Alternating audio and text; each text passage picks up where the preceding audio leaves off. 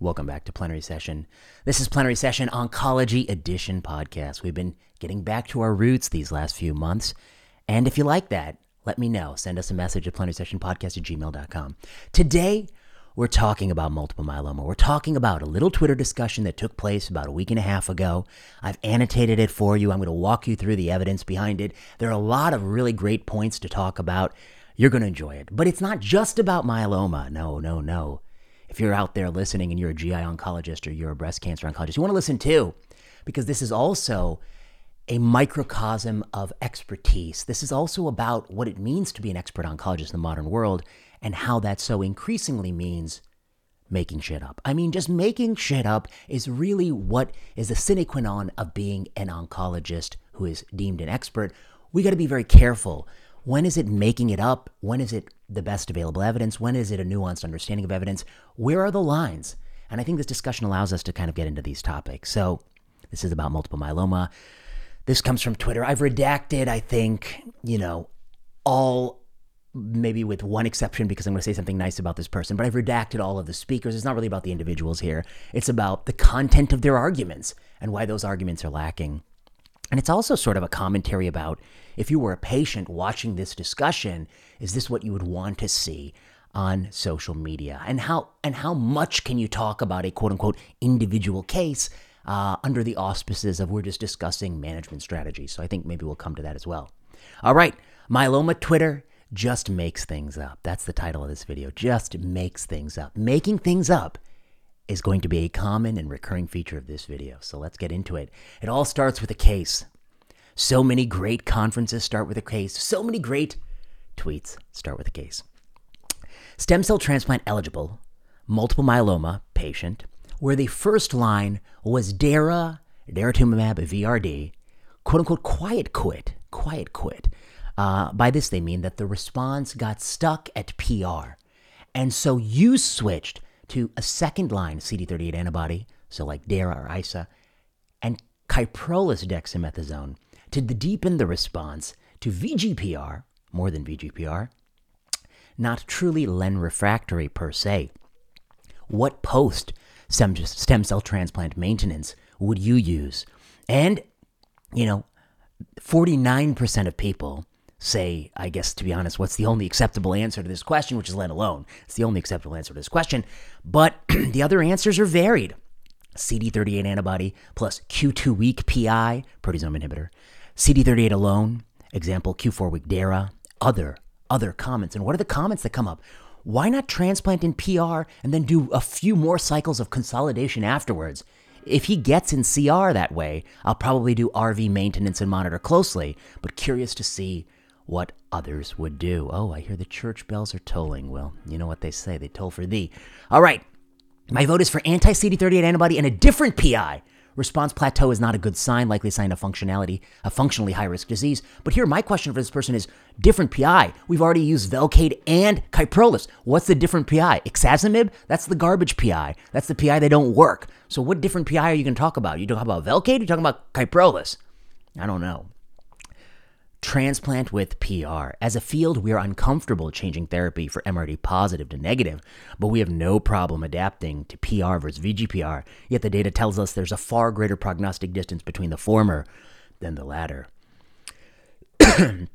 it's like we can see a horse is bigger than a dog and are willing to act on it, but are skeptical an amoeba is bigger than a virus because we need a thousand person trial to prove the value of the microscope. Wow, so this person is getting to the weeds about about that switch and deepening before transplant. So we're going to come back to all these comments.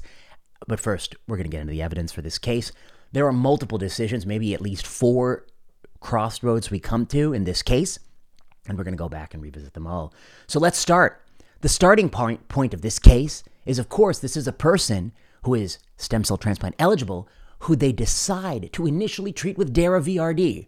That's an interesting choice because DARA VRD, as far as I can tell, is supported by very low levels of evidence. We have the Griffin study.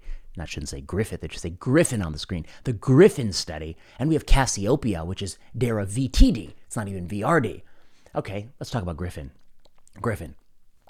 The primary endpoint of this randomized phase 2 study was the stringent CR rate. And they had an alpha that you could park a school bus in. It was a 0.1 alpha in this study.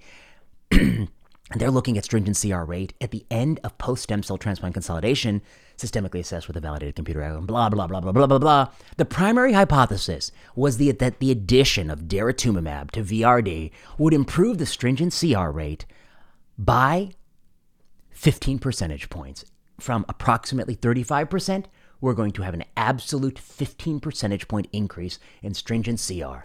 So, this is why they're doing this study. This is a very small phase two study looking at an endpoint that doesn't matter to patients, which is the depth of response after consolidation. It's a prognostic endpoint at best, it's not a surrogate endpoint.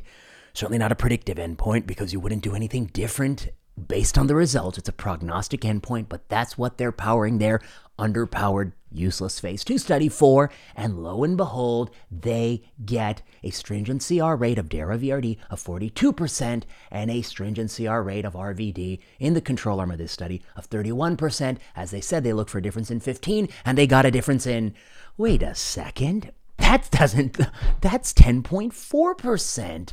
That's very interesting. They didn't even achieve their very low level primary endpoint in this pretty useless phase two study. Now, let me explain why I call it useless. And it is a useless study, and the people who do these kinds of studies should be ashamed of themselves. Why is it useless? We already use DARA in latter lines of therapy, okay? We've been using that for quite some time. We use DARA VRD, we use DARA RD, we use DARA POMDEX. We have so many DARA salvage regimens, okay? And you're aspiring to move this up into newly diagnosed myeloma. And why do you aspire to do that? Well, the company's doing that because the market share is going to be tremendous. You're getting a lot more people, and you're probably going to give them the drug for longer. So that means more money in your pocket. That's why the company really wants to do it. Now, why should a doctor or a patient want to do it? They should want to do it if you live a longer or better life as a result of moving the DARE up front versus getting it on the back end, okay? Because that's what you're doing right now. A, con- a trial can only change your practice if the control arm is your practice, okay? But here, you see, they have no ambition to even ask the relevant question. DARA VRD, followed by whatever investigator choice salvage drug you want. And by the way, this is not going to cure anybody, so everyone is going to keep getting lines of therapy, versus VRD, which defeated RD in the cooperative group study, the, the SWOG study, sorry, the ECOG study. And then after VRD and you progress, you should get a DARA containing regimen. And at a minimum, the primary endpoint should be a PFS 2 or a PFS 3, asking if moving that DARA all the way up front is conferring a longer term benefit on patients. Okay, let, us get a little bit into this. I like to think of it like a marathon. If somebody's running a marathon and they're competing in the marathon and they really want to win the marathon, they're not just doing it for the bragging rights of, I finished the marathon, they want to actually win the thing. What is the one thing they use to decide who the winner is? Do they use the time you get to mile marker two? No, they don't use that. Do they use the number of blisters on your toes after the third mile, which is the stringent CR rate? No, they don't look at the number of blisters. They don't count the blisters on your toes at that mile marker. No, they use the overall time you finish the race. That's the deciding criteria. There might be one other metric that really matters to runners, and that's how tired you are, how miserable it is across the journey of the race, okay? So overall survival matters to the runner, the time they finish the race, and the quality of the experience across the race, across the whole race. Because we all know when you run a marathon, you can have a miserable, people always say miles 10 through 12 were miserable, but then I found a second wind in 12 and 15. Okay, so you got to measure quality of life across the whole thing all of the endpoints myeloma doctors are using. And here I give them credit. The median survival is quite long for the disease. It's seven to 10 years in their own disease. Why is it so long? Maybe some of it is the drugs. The drugs are active. Some drugs, not all drugs, but some drugs are good. Some of it is improvements in supportive care. And some of it is lead time bias because not only are they more astute about diagnosing it, not only is PET CT a more sensitive imaging modality to diagnose it, but also they literally change the definition. Okay, so they change the definition. So all of these things contribute to an improvement in median overall survival. It's not just the drugs alone, that's what they can't seem to understand. But in all of their studies, they are doing marathon studies. They never want to concern themselves with the time someone finishes the marathon.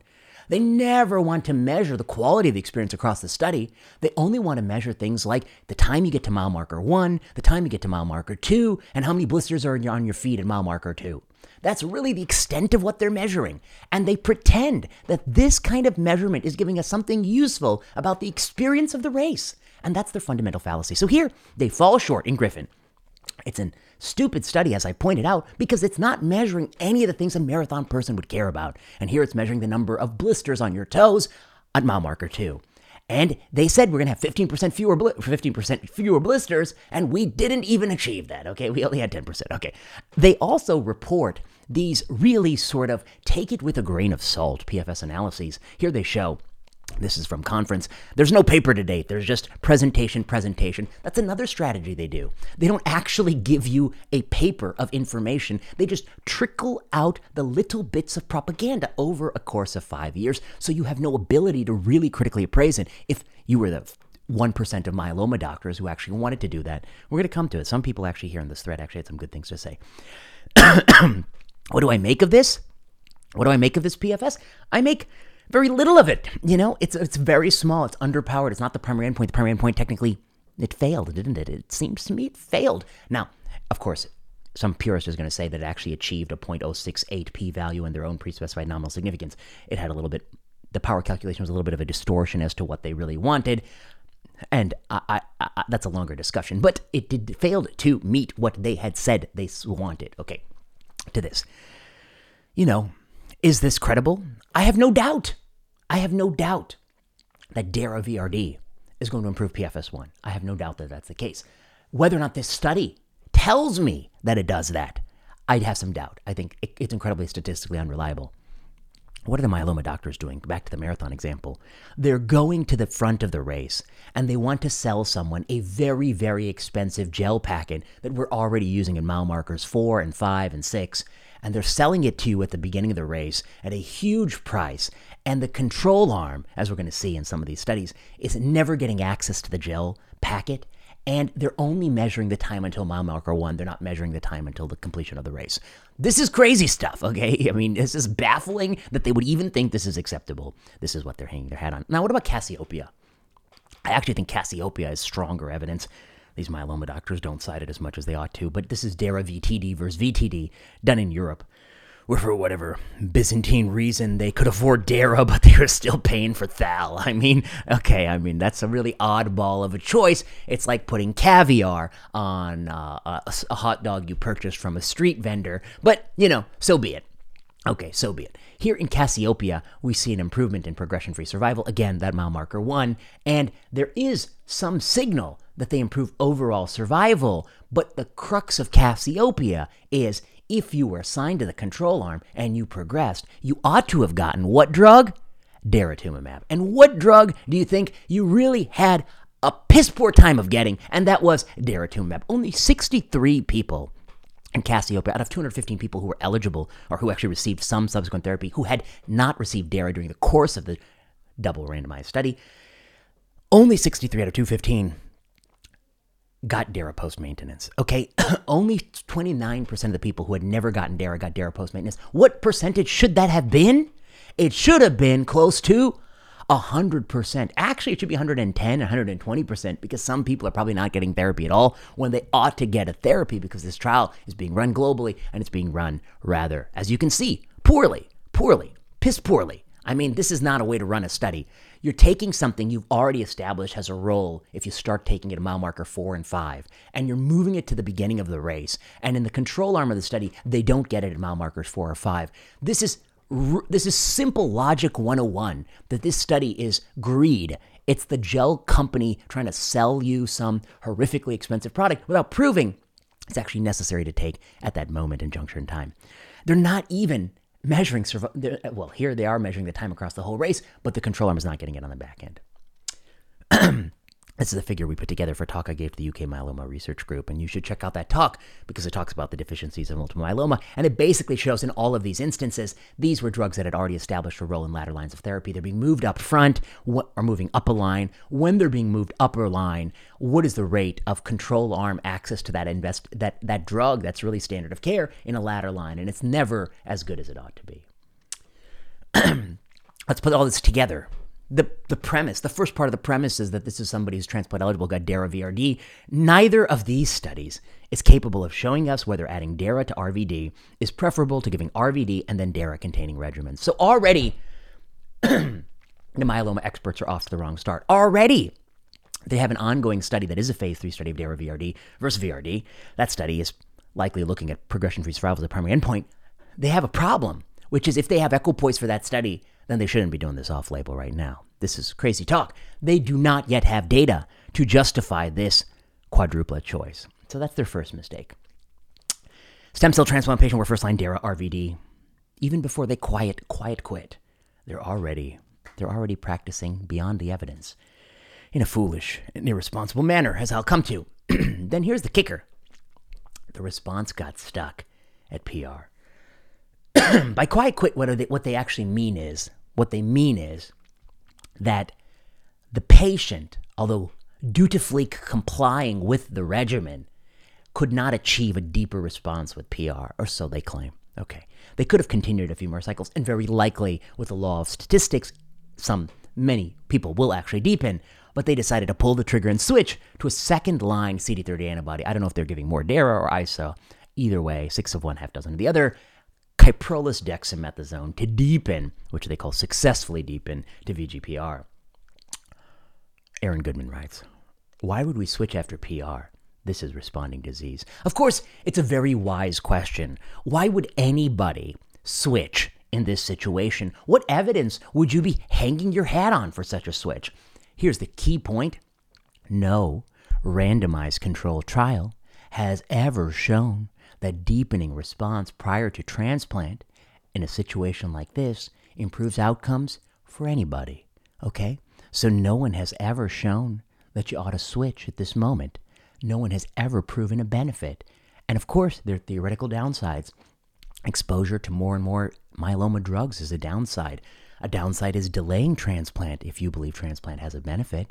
There are many, many potential downsides, but most importantly, the burden is on the person who wants to do something non standard to prove that doing it improves outcomes. It's not the burden on people who want to follow what has been done in all of the trials from the dawn of myeloma. Okay, it's not a burden on them, it's a burden on Dr. Moreau, you know, you the H.G. Wells story about the island of Dr. Moreau, where you could go and practice whatever sort of mad science you want. Well, in America, thanks to litigation, you can't practice like the Isle of Dr. Moreau. You have to have evidence, have to have something for what you're doing. And here, it's very clear they don't got any evidence. What they really have is this retrospective observational study. Somebody put this in one of the comments, and this is such a such a I mean, I don't even know what to say other than the study is going to undermine the hypothesis that you ought to deepen before transplant.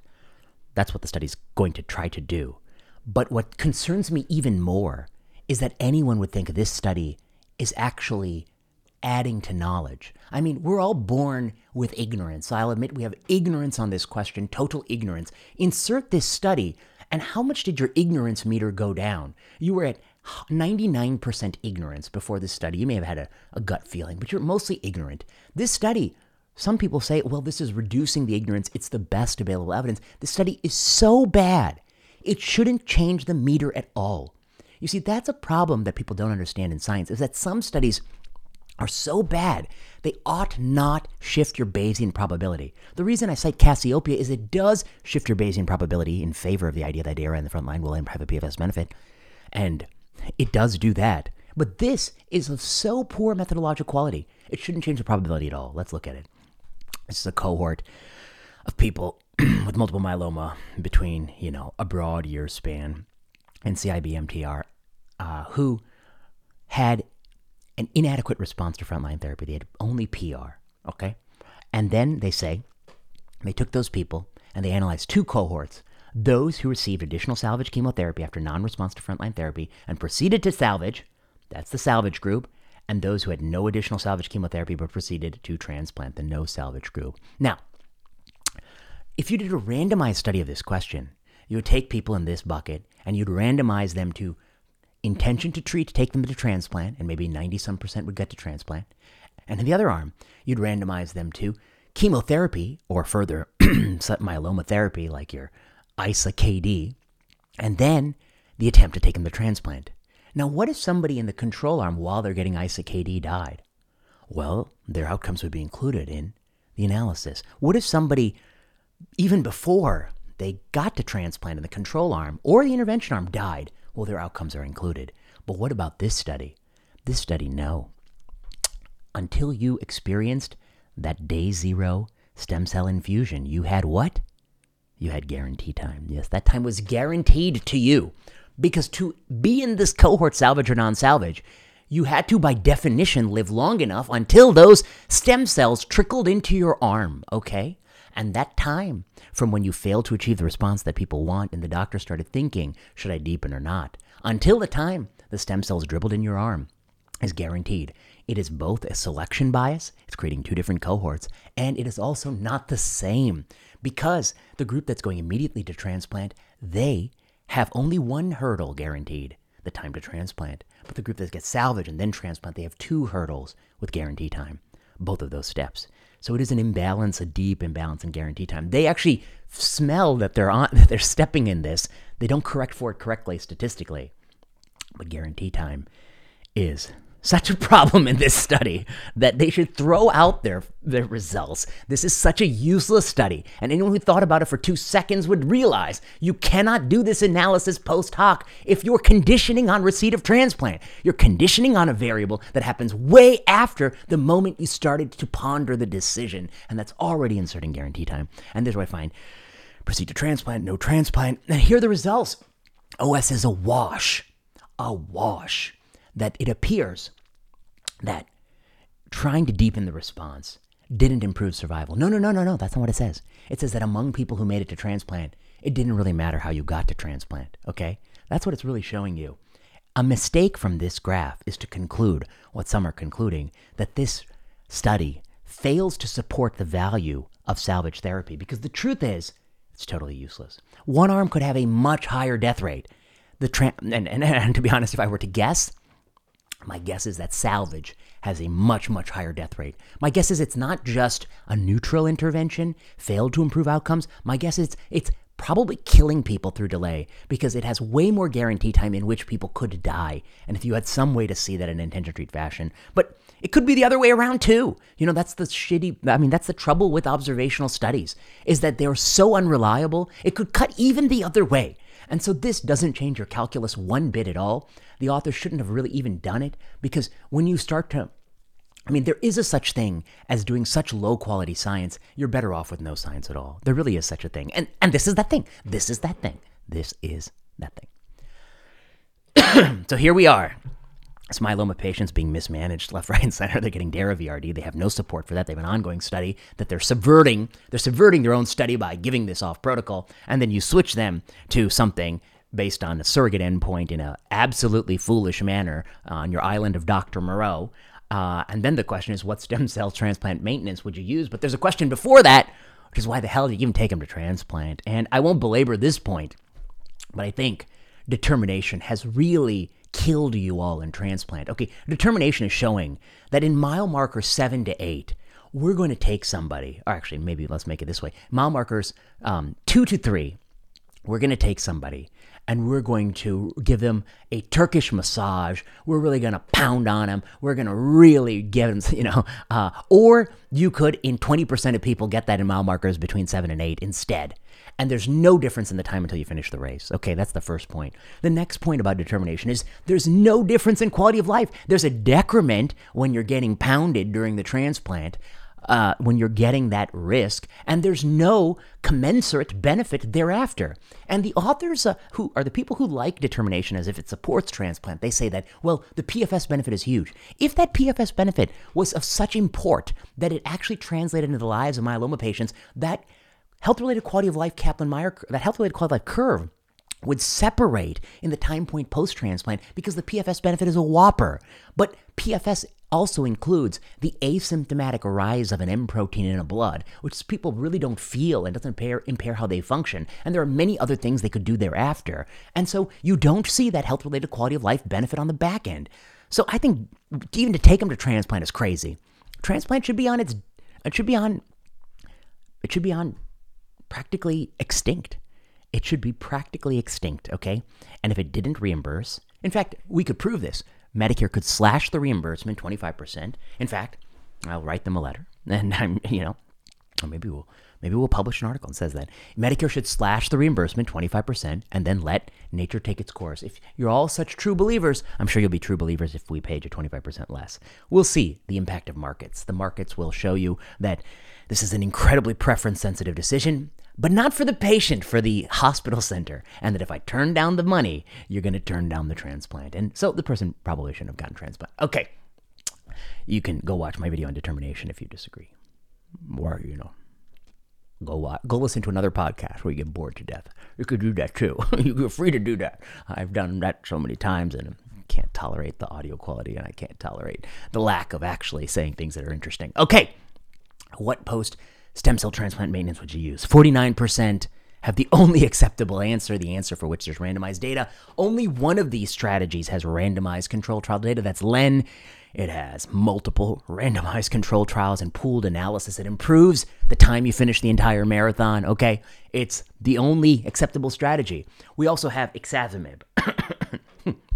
ixazomib in tourmaline MM3. This was an unethical trial. Yeah, why was it unethical? Because the control arm was not allowed to get Revlimid maintenance, which had already proven a benefit, certainly for PFS. It was already a standard of care therapy, and in meta analysis very early on in this study, it had proven an overall survival benefit. But you weren't allowed to get it, and they didn't make a protocol amendment to give it to you, and they ran Tourmaline MM3, an unethical, unethical, deeply unethical, and problematic study. And here they did have a PFS benefit, but as Raj Chakraborty points out very cleverly, is that from months 21 onward, 21, 24, 27, 30, there is a huge imbalance in censoring, okay? And there's way more tick marks and there's way more censoring. And what does censoring do? It means all Kaplan Meier plots have censoring. We, it is a method of maximum information harvest, and censoring is a way to eliminate somebody because you have no further information about that person. Okay. Now, the idea of Kaplan Meier plot is that the people being censored are no healthier, wealthier, or wise than those in whom you have data, and thus inferring what would have happened to those people from the people you do have is a sound inference. But when you start to have imbalances in censoring and a lot of censoring, one wonders if that fundamental assumption is true that the censoring is uninformative, has nothing to do with the estimate. You start to worry that the people being censored are different. Maybe they're more likely to be sick or frail or vulnerable, more likely to experience the event of interest. And so extrapolating from those who you have to those who you don't have becomes a fickle proposition. And that's what he's pointing out here. And not only this, but tourmaline it doesn't even have an overall survival benefit. It has overlapping overall survival curves. It says crappy as you get. You ran an unethical control arm and you couldn't even beat it. So actually, you hurt both arms of the study. The placebo arm was hurt because they should have been getting Len, and the intervention arm was hurt because they should have been getting Len. They would have at least a survival benefit. Okay. If you really want to understand censoring, I recommend the paper by Kate Rose and myself and Emerson Chen called Censored Patients and Kaplan Meier Plots of Cancer Drugs and Empirical Analysis of Data Sharing. We look across all of the Lancet papers where they report censored values by time interval, and we have some ideas on how you should think about censoring more broadly. there is an ongoing randomized control trial, the SWOG study. It's Len plus or minus DARA. This is the only thing that, uh, you know, would be reasonable to enroll this patient on. The primary endpoint of this study is guess what? Overall survival. Maybe they made a maybe there was some glitch in their in their system that they've actually used overall survival as a primary endpoint. But what's going to be key is the control arm. When they progress, they should get access to DARA. Okay, but since this is a U.S. SWOG study, I hope it's high. But since it's a U.S. SWOG study, I fear they're not going to report it. They're not going to report it because they do such a bad job with data collection post after the fact. Such a bad job. They do such a good job with negotiating the drugs from the sponsor in their independent study. They do such a bad job with collecting the data after the protocol has ended. That's, I think, kind of shocking. Okay, now let's talk about some of the quotes. What were the myeloma doctors saying? this is what one of the quotes. Uh, I would recommend VRD or KR maintenance. Lots of CD38 up front. If the belief was there was a poor, indu- poor response to induction, then a doublet maintenance strategy for functional high risk disease. Crazy. No randomized data to support this.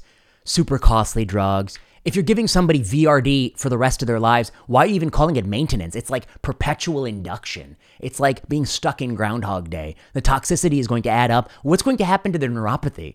and you have no you have no data you make them live longer or live better you're adding an indefinite therapy no data and kr what are you going to do if they have start to have cardiac complications you don't even know what you're doing is safe okay indefinite kr this is your idea crazy absolutely crazy absolutely crazy. Why not transplant in PR? Do a few more cycles of consolidation afterwards? I'll tell you why.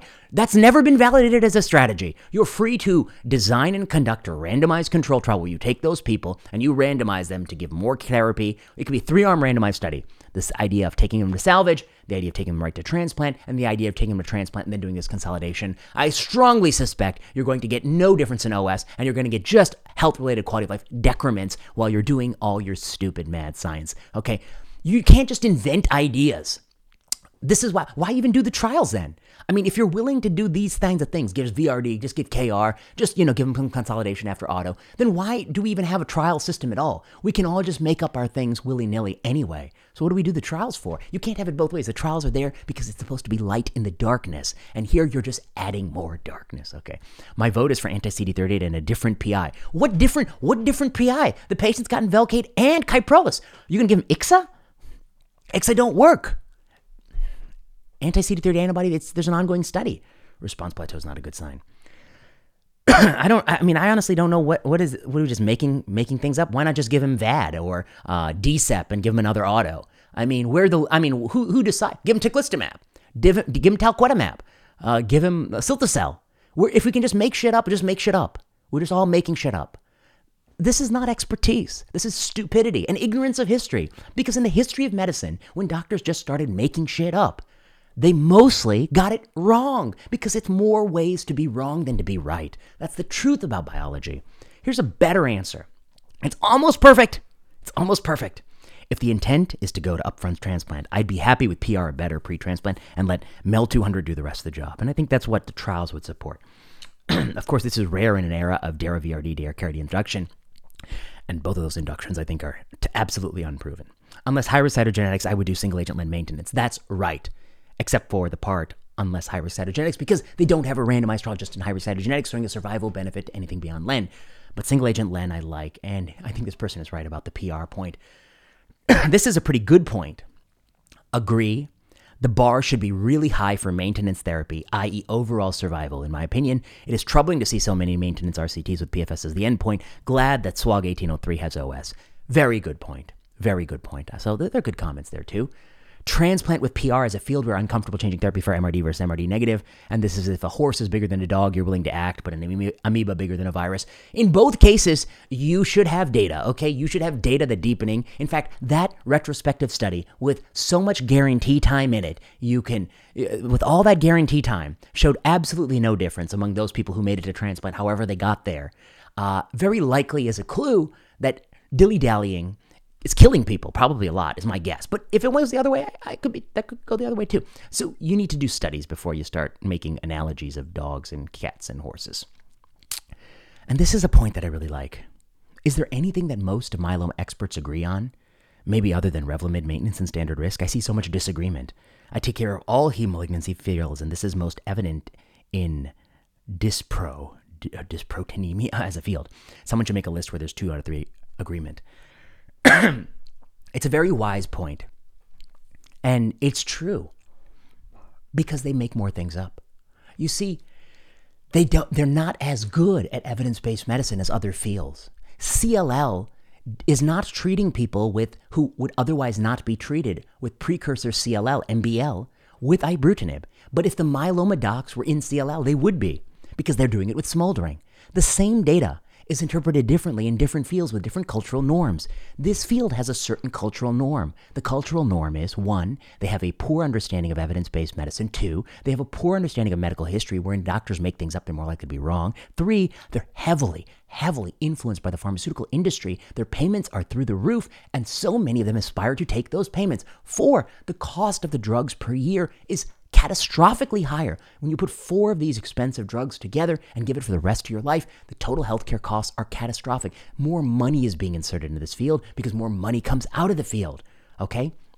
And this kind of culture, once it has a sort of, it, it, it brews, it, it keep perpetuates itself. Okay. They never want to, or seldom want to invite any outside criticism of their field.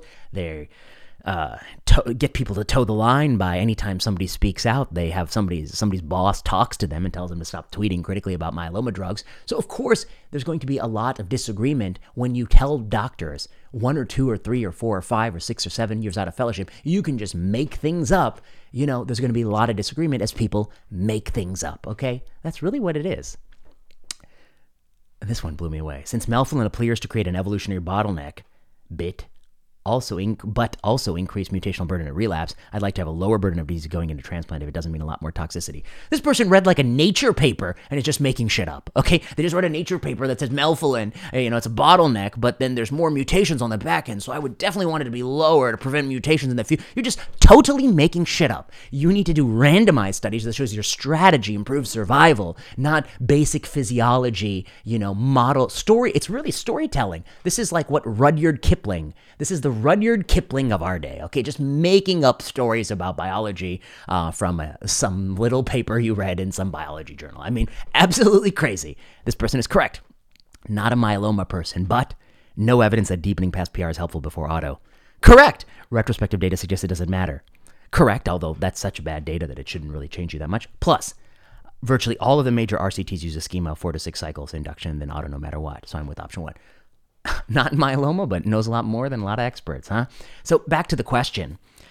The answer is, of course, Len alone. The answer, of course, is I mean, DARA VRD, no, it should have been VRD. There are ongoing studies. They're not really exactly asking the right question. Got stuck at PR switch, terrible, terrible. Uh, to, to switch them, no data. Uh, uh. In fact, the this horrible study has n- no basis, no validity, but there's no data. That's the big point. Uh, taking them to transplant determination should have undermined your faith in that, and post and transplant maintenance, giving all those stupid drugs, absolutely unproven. So really, I, I mean, I, I don't know what to say.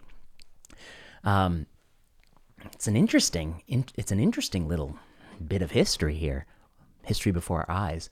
I mean, I think you see a field that is in the hypothesis generating phase. They don't know how to separate hypotheses from evidence and algorithms and treatment strategies. They're blurring the two lines. Uh, they have no respect for evidence based medicine in any way I can see. Their trials are deeply, often uninformative. Uh, we're going to test four drugs versus one drugs, and PFS is the primary endpoint. I mean, or four versus three, and PFS is the primary endpoint. Or in this case, four versus three, and the primary endpoint is stringent CR, and we're hoping for 15% increase in stringent CR. Oh, shoot, we didn't get it, but we went ahead and changed the standard of care anyway on the basis of that phase two. it's absolutely crazy. And they're telling horse analogies, and they're telling evolutionary bottleneck stories and you know it's like the lowest level. I don't know where to correct the whole spectrum.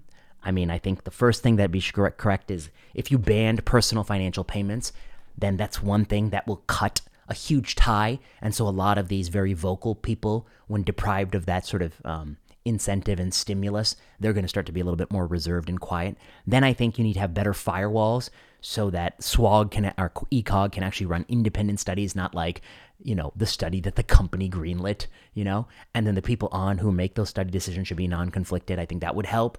I think education and evidence-based medicine would help. The fact that you know we spend more time teaching about evolutionary bottlenecks than the importance and need for randomization, uh, that's a problem.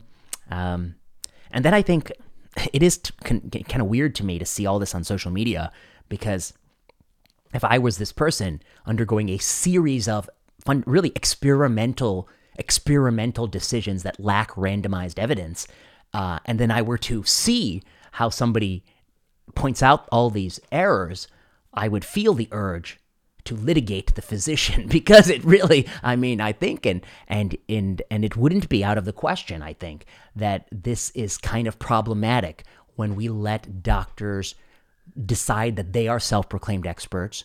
Um, often very early in their career. They're, uh, you know, first year, if it could be a first year faculty member and a self proclaimed expert, and you can just make shit up with like $600,000 a year of drugs and get angry, of course, when insurers don't want to pay for it, which, by the way, they do want to pay for it in the long haul. They just don't want to pay for it year to year. And that's a big headache, and they should all end their stupid policies as well. But you're getting angry about it when you're playing mad scientist. Uh, you know, it's really, I don't know what to think here. This is a big problem. Telling these stories on social media is a problem, but practicing medicine in this way is a big problem. And it cuts deeper than myeloma. It affects a lot of fields in oncology. Uh, it, it's why I think many people don't go into oncology because they feel it, it's a little bit crooked. And I think it is crooked in the sense if you're always erring on the side of adding more bullshit drugs with no evidence and you're taking all this money simultaneously, and you may not feel like that's crooked, but it sure as hell looks that way from the outside. All right, those are my thoughts. Myeloma Twitter just makes things up. It's a commentary about expertise. Most experts actually think in oncology are not experts in any way, shape, or form. If you randomize people who seek expertise and expert consultation versus just seeking good, uh, solid oncology in the community, I, I, don't think you'll ever get an OS benefit out of that. All of the best comments were people prefacing by saying, I take care of other malignancies. I'm not just a myeloma doctor, but, and then they say the, the correct thing. Okay, the evidence based thing. Myeloma's in a bubble. You need to pop your little bubble. Um, otherwise, it's going to be popped for you. You have proven, I think, over and over again, that you cannot self regulate your field.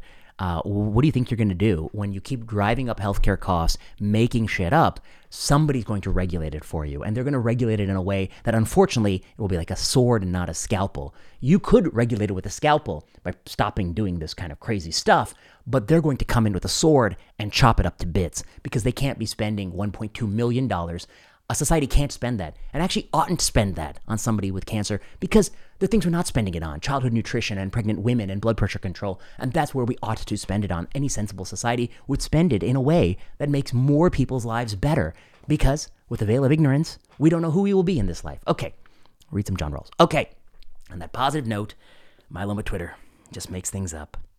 Sad to see. We'll be back with more plenary session. I've got some discussions of um, triangle trial. I'm I have some slides ready about that. There's something else I was working on the other day, thinking through what to talk about. But these commentaries about, um, you know, all this, I think it illustrates a lot of points that I think are really important. So until next time, if you if you like this show, leave a comment on the iTunes store. Don't just like it, just leave a comment because I want to see what you have to say. Okay, until next time.